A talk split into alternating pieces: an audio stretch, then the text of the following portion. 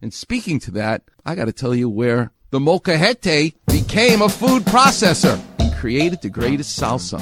Making salsa, you're using something the Aztecs made. You use a molcajete, which basically is an Aztec.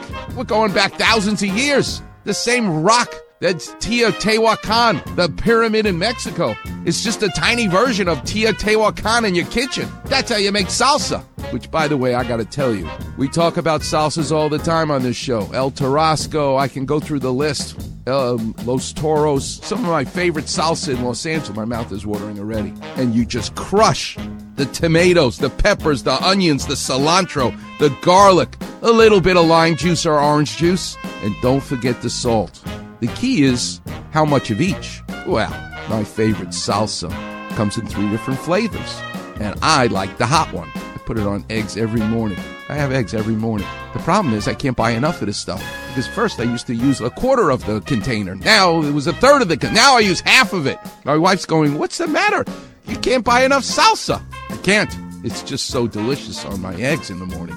And I need energy to go to the operating room, to see patients, to do what I do. But where can you buy? In the store. I have a PhD in La Victoria. I know salsas as a Jewish guy from New York, but forget about it.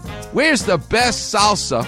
Because I don't have a Mexican family. I'm a frustrated Mexican. That you can buy in the store, that it comes close to El Tarasco, that comes close to that amazing salsa at Tito's Tacos. So here it is. It's called Casa Sanchez Salsa Roja, the hot one. And where do you get it? At Gelson's. You can get all the chips you want. Uh, you can argue which is the best chips that my mouth is watering already. To dip into this Casa Sanchez salsa, let me tell you, you know what my favorite is? Fritos makes a new shape. It's called a scoop. You can get a Fritos corn chip scoop and you dip it into that freshly opened Casa Sanchez salsa.